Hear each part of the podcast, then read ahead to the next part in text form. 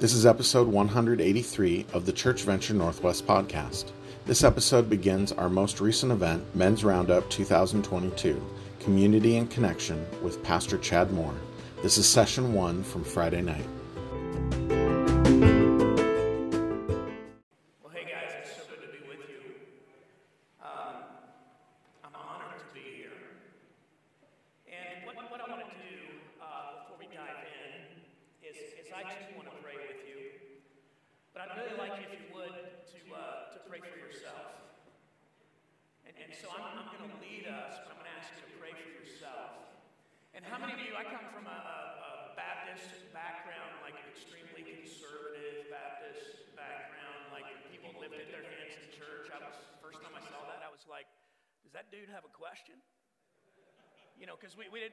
That kind of thing. How many of you come from a background like me? Can you just help a brother out for a second? Okay, all right, I'm going to stretch you just a little bit. Would you help a brother out? I'm looking for a yes right now. Would you help a brother out? Okay. Yeah, thank you.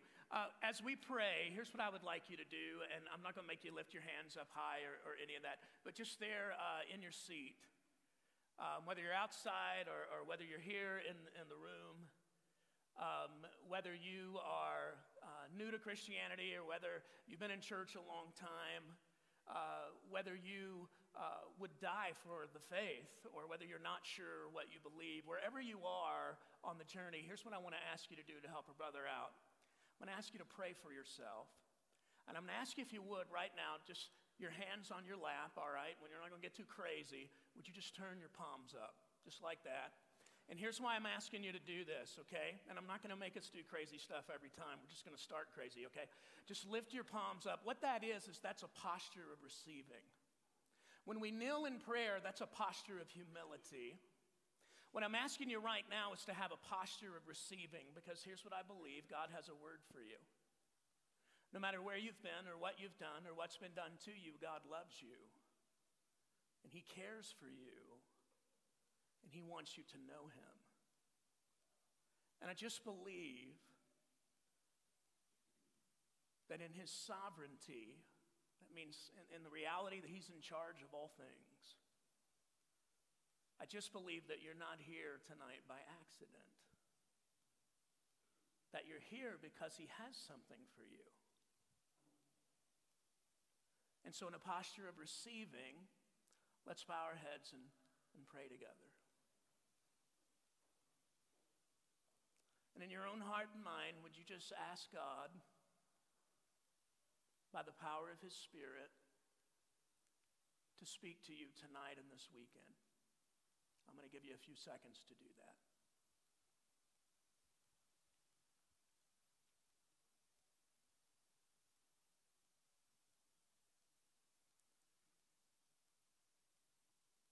And I'm going to pray for all of us.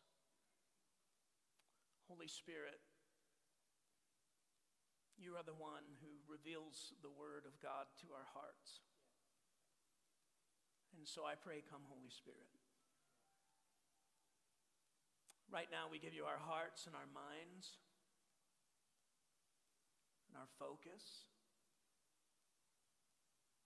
And in a posture of receiving, we prepare ourselves for what you have for us tonight and this weekend.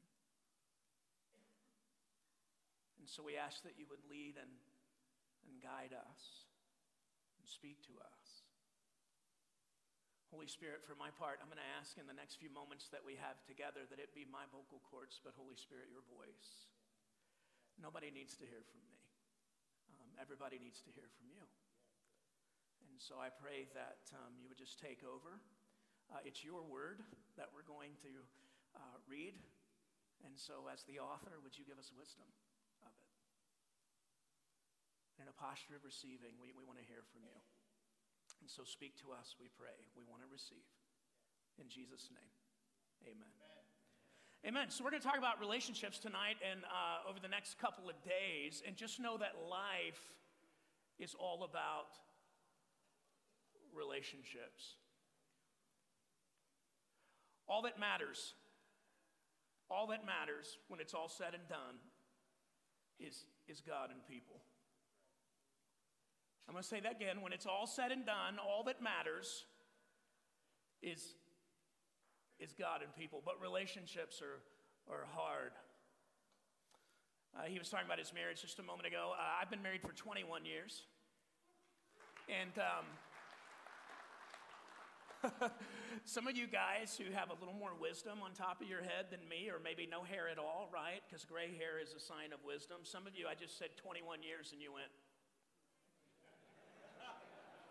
Thanks for blinking, dude, right? Like that was a, that was a millisecond. I've been married for 21 years. I have two boys. Uh, my oldest is 19. I'm parenting a young adult. How many of you dudes are parenting a young adult right now? Okay.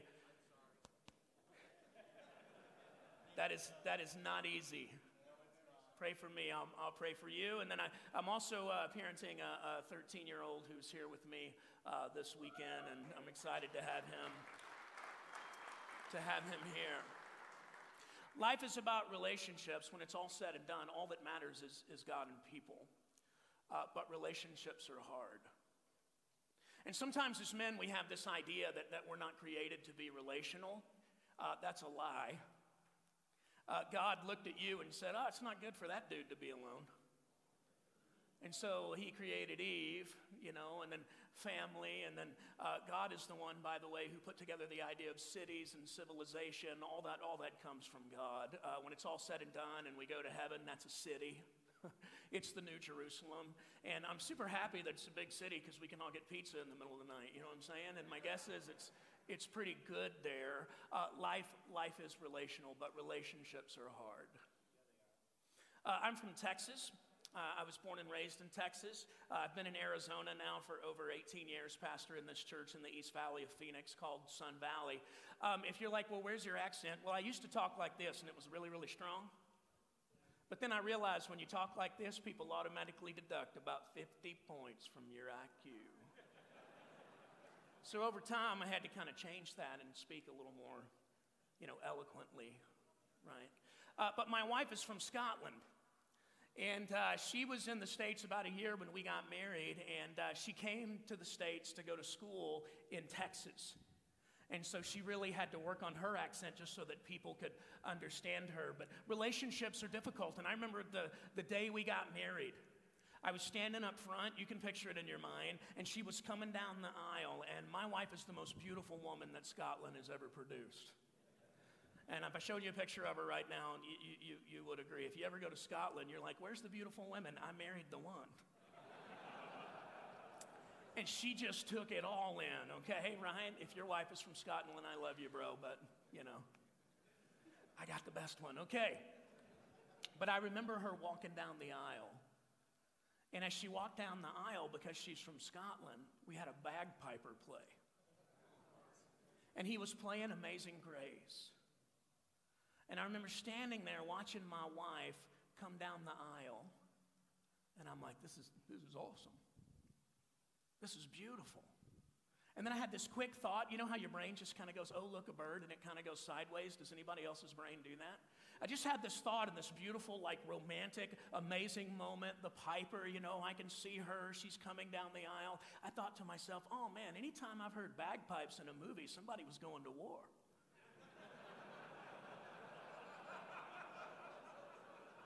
That's true story.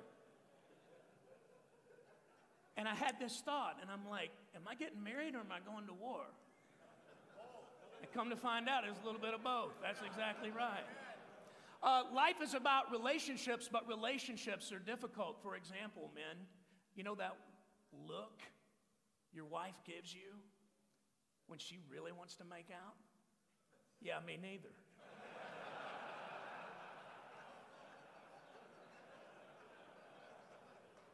You guys apparently know what I'm talking about. And if you're not married, one day you will.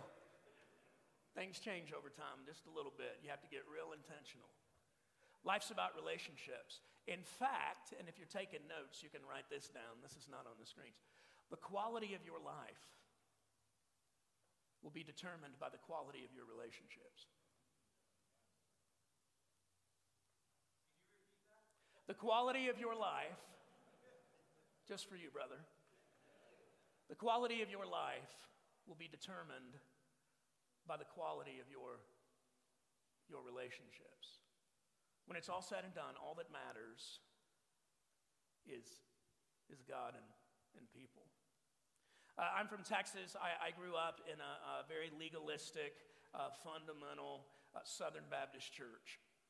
And uh, I grew up in church. Uh, I was at church nine months before I was born because my mom played the piano. And so, all through, you know, being in the oven, I was up there in the front while my mom played hymns on the, on the piano. And so I, I, grew up in church, and my mom drugged me to church. My parents divorced uh, when, I was, when I was eight.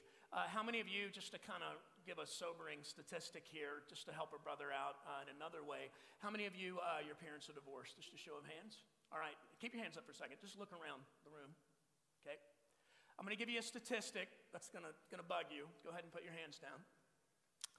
Um, seven point, no,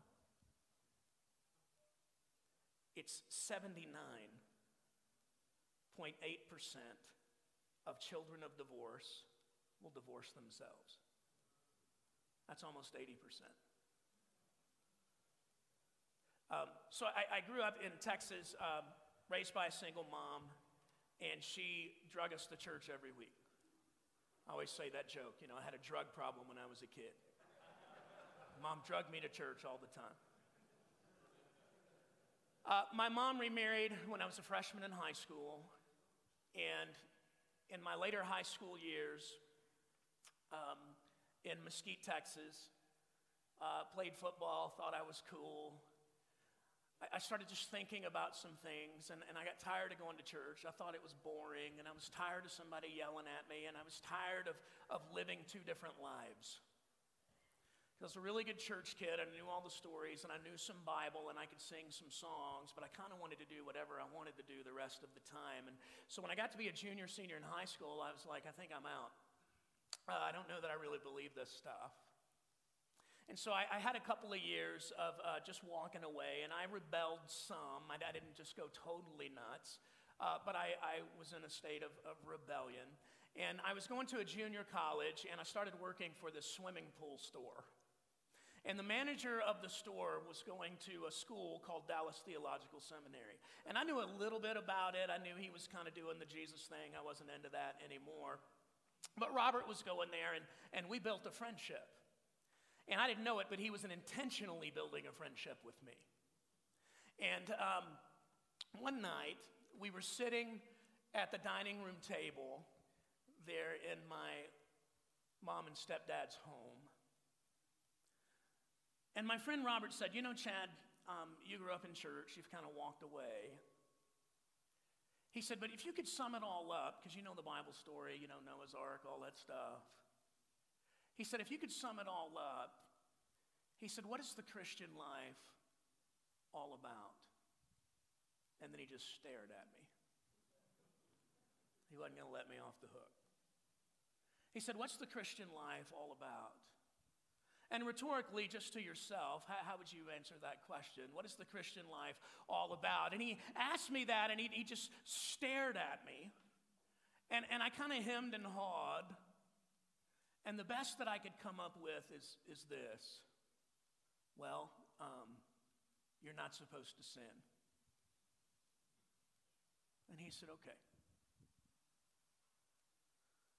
The, the, the full summation of 17 years, because I, I, walked away when I was 17, of going to church Sunday morning, Sunday night, Monday night for visitation, Wednesday night for youth group, and then some other events. Can anybody else feel my pain right now? The full summation of all of that church attendance was you're not supposed to sin. And he said, I tell you what. He goes, what, what if we just looked in the Bible to answer that question? And he reached in his back pocket and he had one of those little red New Testaments. You guys remember those? I, I, it might have been a Gideon. He might have stole it from somewhere, you know. But he pulled that out and he, and he turned to the few verses of scripture that I want us to look at tonight. John chapter 17, beginning in verse 1. And he said, Let's just read this together. And he actually had, had me read it. What is the Christian life all about? Some context Jesus is in the Garden of Gethsemane and he's going to be praying for you and for me later on in this chapter in John 17. But here's the passage starts. He's beginning this, this prayer. And here's what he says. Follow along with me in your Bible. They're here on the screen. John chapter 17, beginning in verse 1.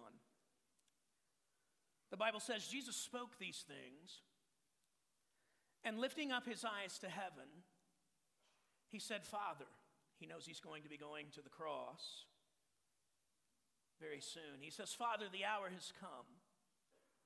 Glorify your Son, that the Son may glorify you. We're going to come back to that here in just a minute. Glorify your Son, that the Son may glorify you, even as you gave him authority over all flesh, that to all whom you have given him, he may give eternal life. And so I'm reading this, and my friend Robert says, Okay, man, stop right there. He says, The next verse what you're about to read, because Jesus just talked about eternal life. He said the next verse, he's going to define what that is. He, said in, in, the very next verse, because Jesus came to give us eternal life. For all of you who grew up in church and for all of you who are new, uh, Jesus came to give us eternal life. The question is, the question is, what is that? And the verse of scripture that we're about to read radically changed my life. The light bulb came on, everything changed. It was, it's almost like the blinders were removed. Like I was in the dark and somebody flipped a switch. Because the full summation of my quote Christianity up to this moment was don't smoke, don't drink, don't chew, and don't go with girls that do.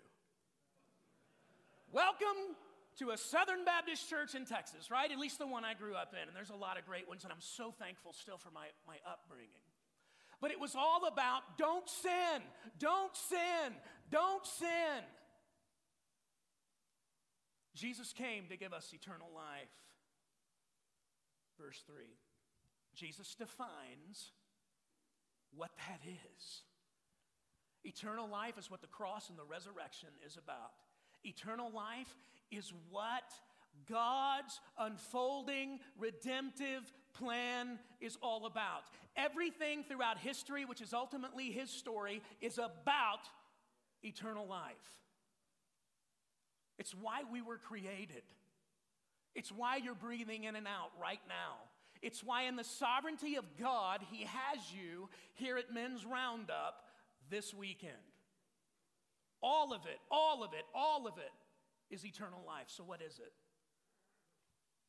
He says, This is eternal life. These are the words of Jesus. That they may know you. That they may know you, the only true God, and Jesus Christ, whom you have sent. And I read that verse, and Robert said, Read that again. This is eternal life that they may know you, the one true God, and Jesus Christ, whom you have sent. And Robert said, Chad, according to the Bible, what's the Christian life all about? It's about knowing God. It's about knowing God. It's about knowing God. When Jesus says knowing God, He's not talking about information. It's bigger than that. He's not talking about something educational. He's talking about something relational. My, my 13 year old son is uh, with me, and um, just so you know, and I would say this with him in the room or not in the room, he is very smart. And a few years ago, he really got into football and he knows lots of stats about lots of football teams. I mean, I remember a conversation one time, and he started talking about the offensive line for the Jaguars. And I'm like, dude, the coach doesn't even know the names of the offensive line for the Jaguars. Because nobody cares. Is everybody with me? If you're a Jaguars fan, God's grace is big enough for you too, right? But he just knows all these things. And so, uh, one particular day, he, he and I were talking, and he was playing Madden football, you know, the video game. And he had picked Brian Urlacher, famous linebacker for the Chicago Bears. Anybody know who Brian Urlacher is? He picked Brian uh, to be his linebacker. And so I'm upstairs and I'm watching this, and he's, I, you know, Brian Urlacher. And I go, dude, you know Brian Urlacher goes to our church. And Jackson turned around and looked at me. He said, What? I said, Yeah, Brian and his wife, they just started coming to, to Sun Valley. His wife's named Jennifer. I said, I had barbecue with them, you know, a couple weeks ago. He's like, Are you serious? And I'm like, Yeah. He said, How come I haven't met Brian Urlacher? I go, I don't know. Now, here's the thing. In that moment, I could have said, Jackson, give me some of Brian Urlacher's stats. And he would have told me some things about him educational. But Jackson didn't have any knowledge of him. He's not yet met him. And Jackson, I'll make that happen when we get home. Sorry, buddy. but you see the difference?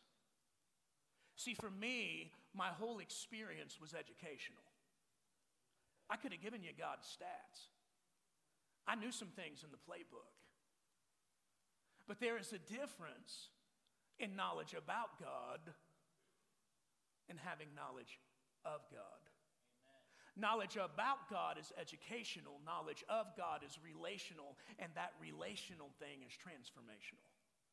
See, that's the Christian life. It moves from educational to relational to transformational, and here's why. You ready? Because the Christian life is built on faith, and you know what the word faith means? It means trust. Think with me, gentlemen. Trust, by definition, is a relational word. I cannot trust someone I do not know.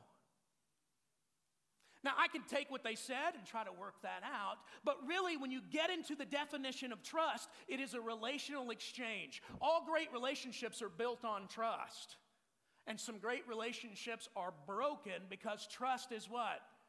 Broken. But faith itself is a relational word. Why? Because it involves trust. See, biblical faith is I receive, listen now, I receive the Spirit of God the Spirit of God into my life. That is a relational connection. We were separate and now we are together. And by faith in that relationship, I trust Him. It's not just a bunch of rules that we obey, that's Old Testament. If it was all about rules, Jesus would have never had to show up because we had all the laws, we had all the rules. There were hundreds of them, by the way. We always think about the Big Ten, uh, there's a whole lot more. But Jesus stepped on the scene, God made flesh, and we just read it out of his own mouth. This is eternal life, that we may know you, the one true God, and Jesus Christ, whom you have sent.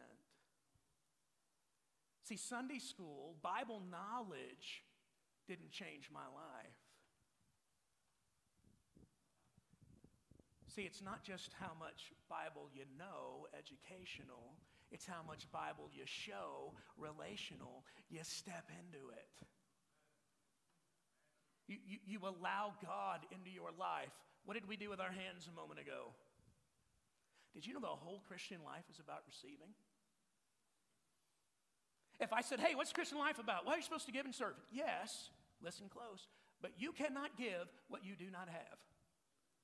Give and serve, give and serve, give and serve. If you do that without receiving, you are running on empty, and no wonder church is boring and you're fed up and tired. Why are you even here this weekend, right? This is another church thing. The whole Christian life's about receiving. Let me prove it to you right now. Here we go, here we go, here we go. See, religion is advice. That's not what Christianity is. Christianity is good news of great joy for all people. The word gospel means good news. You ever heard the word gospel? That's what the word means. It means good news. News is not something you achieve, news is something you choose whether or not you will believe and receive. See, religion is advice. Watch my hands.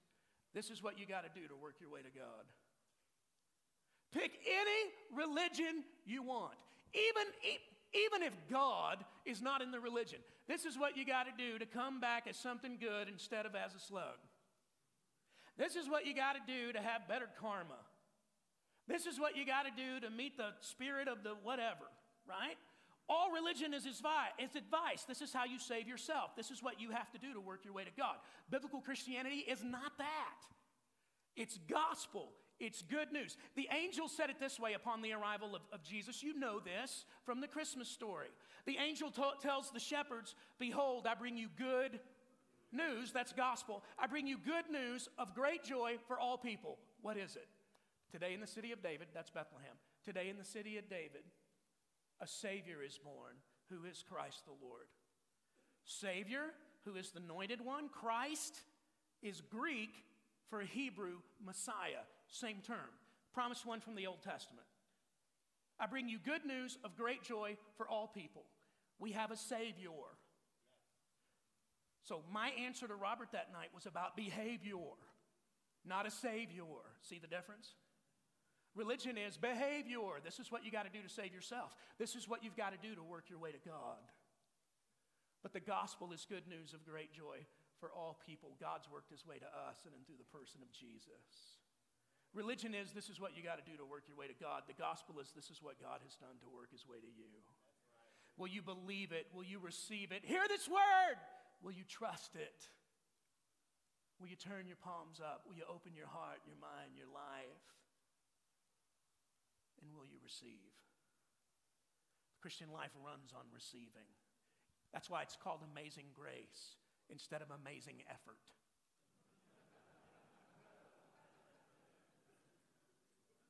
Grace is not something you can achieve. Grace, by definition, is a gift.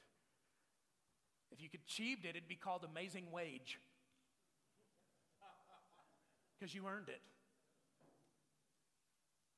But it's called amazing grace.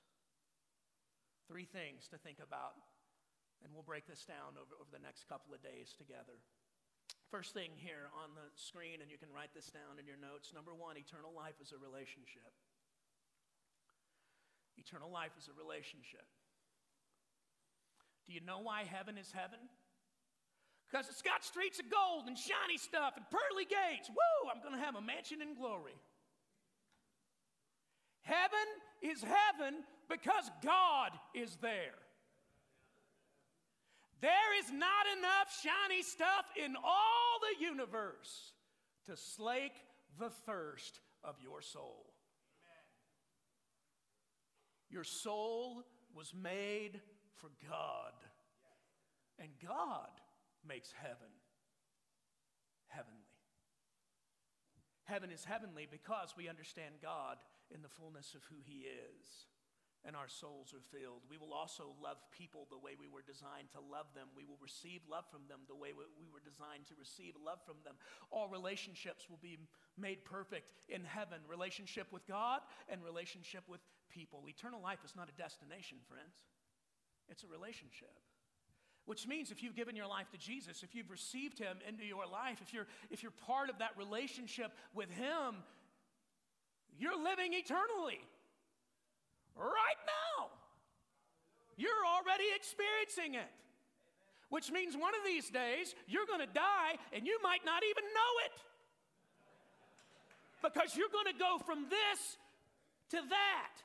And you're going to make that transition to the, extent, to the extent, listen close, that you never taste death. Yeah. It's just a relationship that comes to full fruition in a moment. God makes heaven heavenly.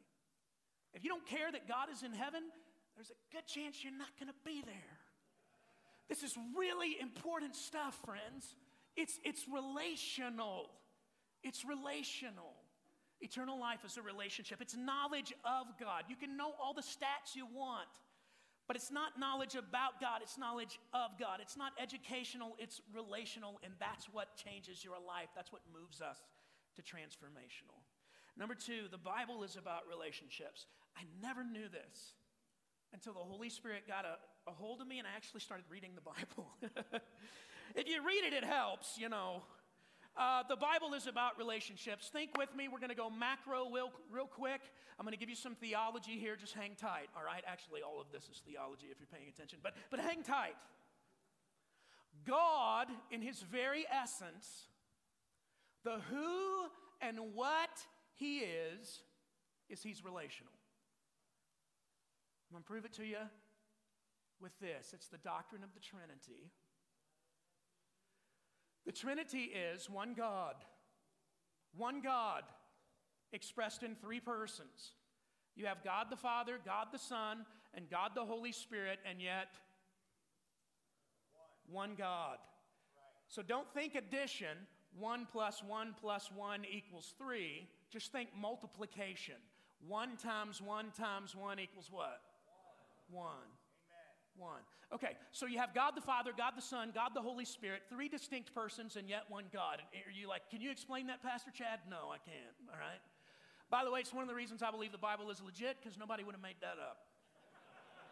And, it, and, and, it, and if you did, you wouldn't go with it because it's a really hard sell. You with me? But when we talk about the Bible, we're talking about the mystery that is the creator. We are the created. Obviously, he transcends what we can possibly understand. He is infinite and we are, we are finite. But you have God the Father, God the Son, God the Holy Spirit. And he's always been that.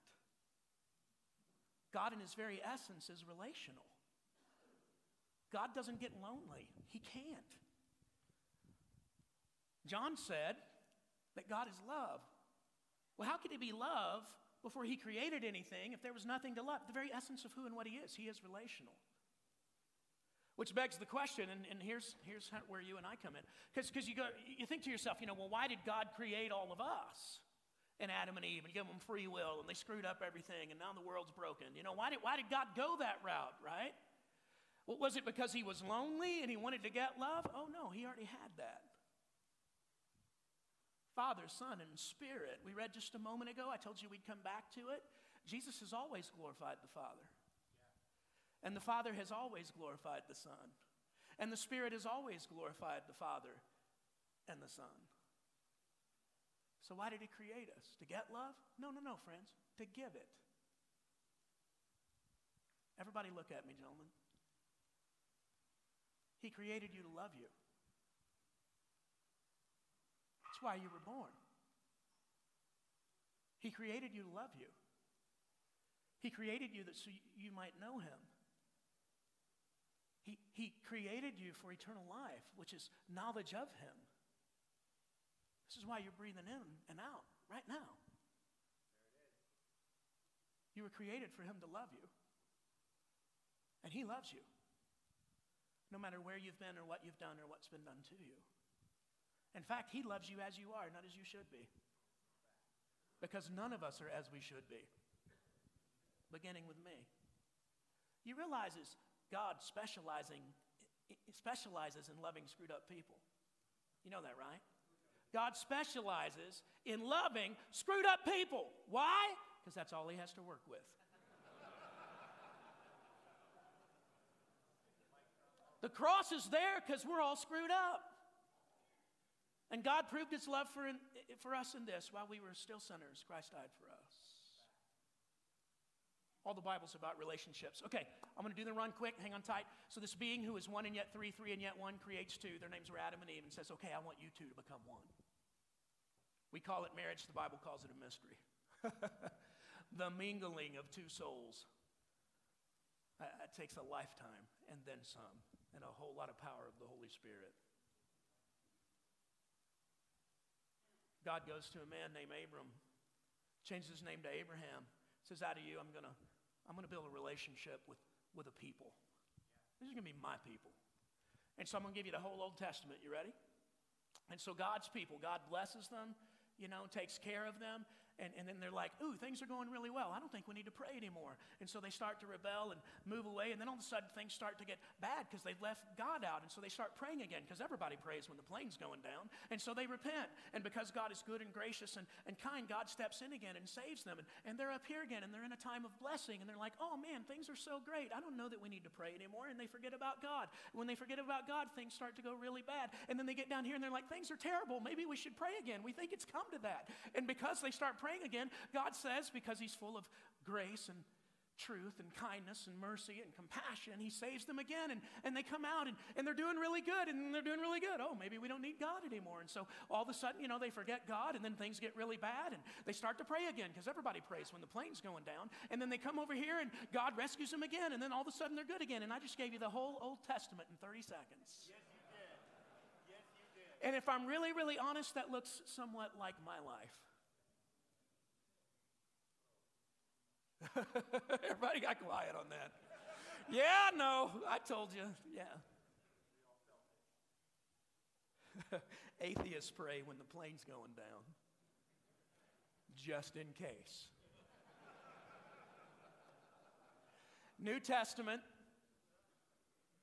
God does something awesome, right? He always does awesome things. That's the only thing He's got is awesome.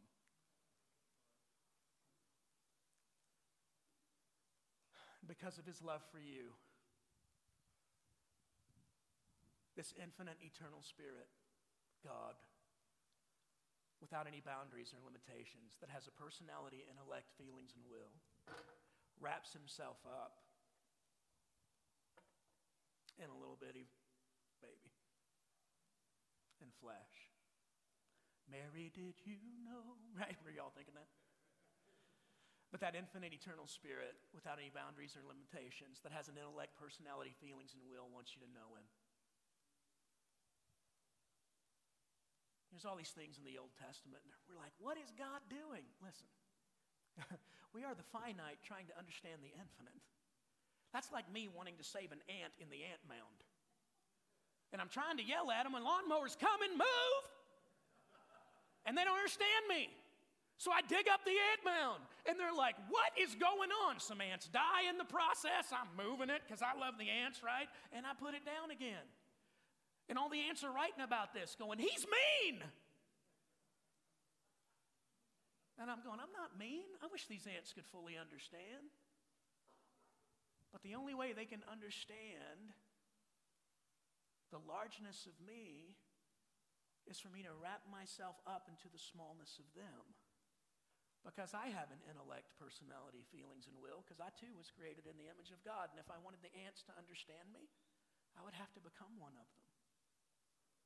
So if you want to know what God is like, look at Jesus. He is the full representation of the invisible God. He's God with a bod.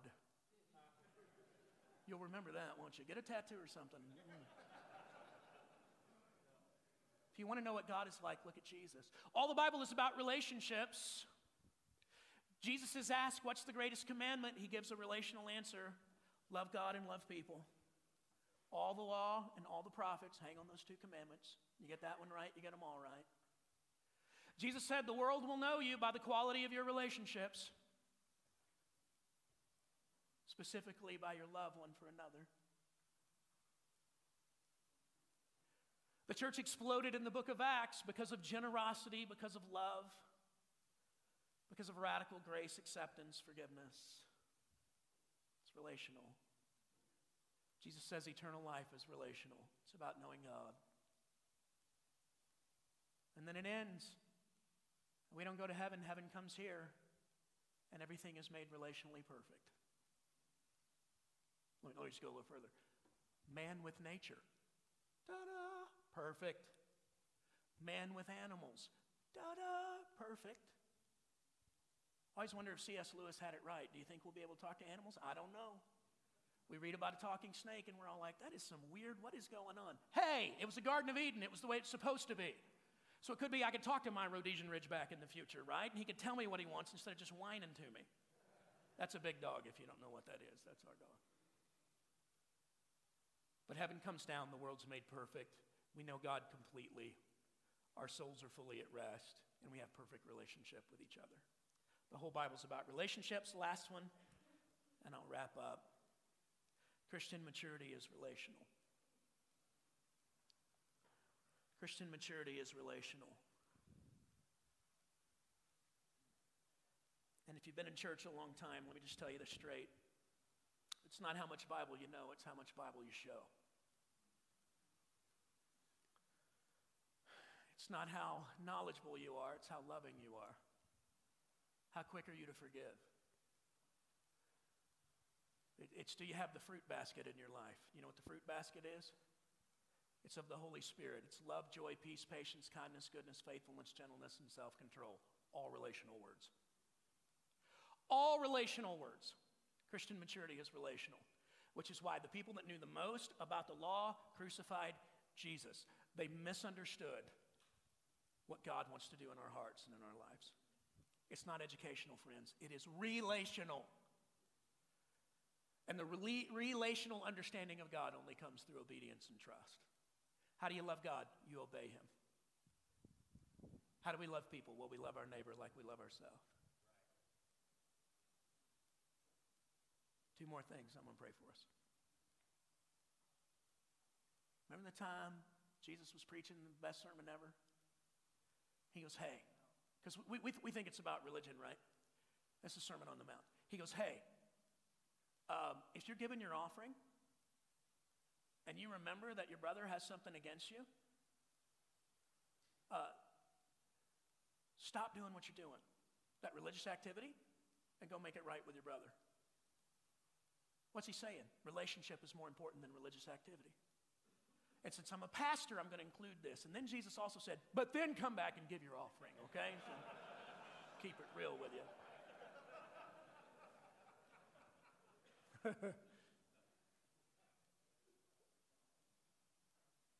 Peter said that for being a jerk to our wives, it affects our prayers. Because God looks at the heart, not just at the mouth. These things are massive, friends. In the end, all that matters is God and people. Would you write that down? It's going to come here on the screen. In the end, all that matters is God and people. Would you all say that out loud with me? Let's say it together. In the end, all that matters is God and people. Let's say it again. In the end, all that matters is God and people. What we're going to do in the morning, tomorrow night, Sunday morning, is we're going to look at the three pillars of great relationships. God works these things in us, in our relationship with Him, and we work it out amongst us in our relationship with everybody else. Let's pray together. Father, we thank you for your word, and we thank you for your grace. Thank you that it's amazing grace, that all we have to do is receive and trust. Holy Spirit, I can't teach that. I pray that you will reveal it. And I pray over the next couple of days, as a result of our time, you'll strengthen our marriages, you'll strengthen our parenting, you'll strengthen our friendships, you'll strengthen our relationship with colleagues. God, you'll strengthen our relationship with those who don't know you. You'll strengthen our relationships in the church. You'll strengthen our relationships here at Roundup. God, may you work it in, and may we work it out. In the name of Jesus, we trust. Amen.